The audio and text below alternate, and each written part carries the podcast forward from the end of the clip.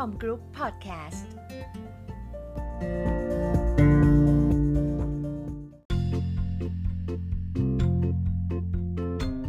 สวัสดีค่ะ วันนี้จะมาเล่าเรื่องอะไรที่มันเล็กๆ จิ๋วๆ ให้ฟังค่ะ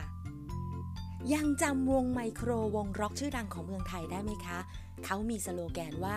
ไมโครร็อกเล็กๆ เพราะคำว่าไมโครหมายถึงขนาดเล็กๆ จิ๋วๆ ค่ะ ตรงข้ามกับคำว่า macro ซึ่งหมายถึงขนาดใหญ่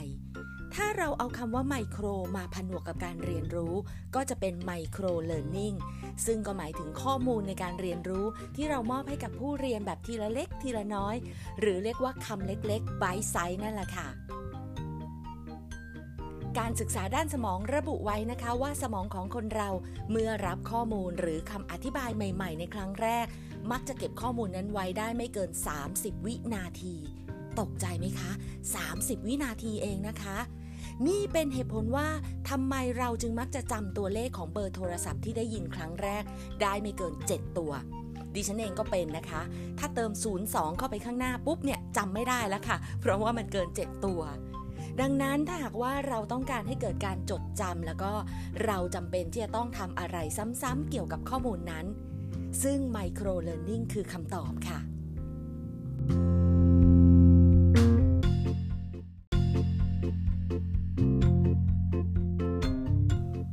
ไมโครเล a ร์นิ่งที่ดีนะคะ อย่างแรกเลยควรมีวัตถุประสงค์ในการเรียนรู้ที่ชัดเจน มีเพียงแค่หนึ่งหรือว่า 2 วัตถุประสงค์เท่านั้น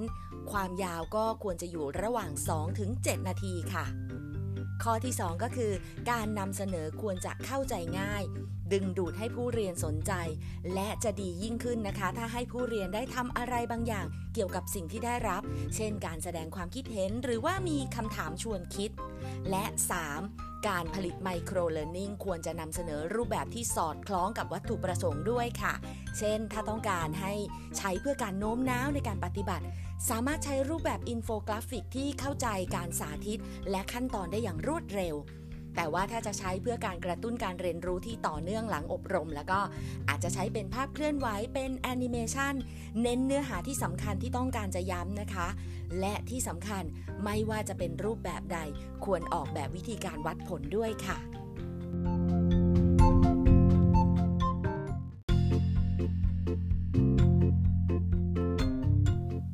ไมโครเล a ร์นิ่งนะคะเป็นหนึ่งในรูปแบบการพัฒนาที่จะช่วยประหยัดเงินและเวลาในการเรียนรู้ เพิ่มประสิทธิผลในการอบรม แล้วก็เป็นการสนับสนุนระบบนิเวศ หรือว่า Ecosystem ด้วยล่ะค่ะ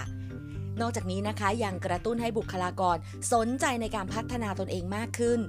ไมโครเล a ร์นิ่งถือว่าเป็นการเปิดประตูไปสู่ความรู้ใหม่ ๆ ได้อย่างรวดเร็ว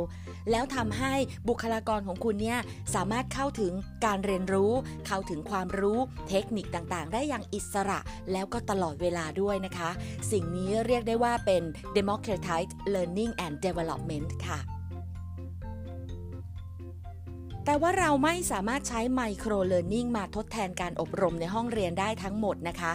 เพราะว่าการเรียนรู้และพัฒนาที่เน้นทักษะ หรือว่าการปรับเปลี่ยนพฤติกรรมเนี่ยการใช้ไมโครเล a ร์นิ่งอย่างเดียวนั้นไม่พอค่ะแต่ว่าไมโครเล a ร์นิ่งช่วยสนับสนุนการเรียนรู้ทั้งก่อนและหลังจากการอบรมในห้องเรียนได้เป็นอย่างดี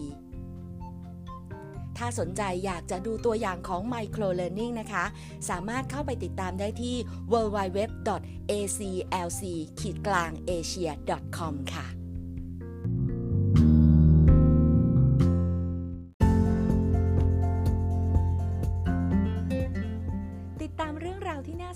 และความรู้เพิ่มเติมจาก a c c o m Group ได้ทาง www.aclc-asia.com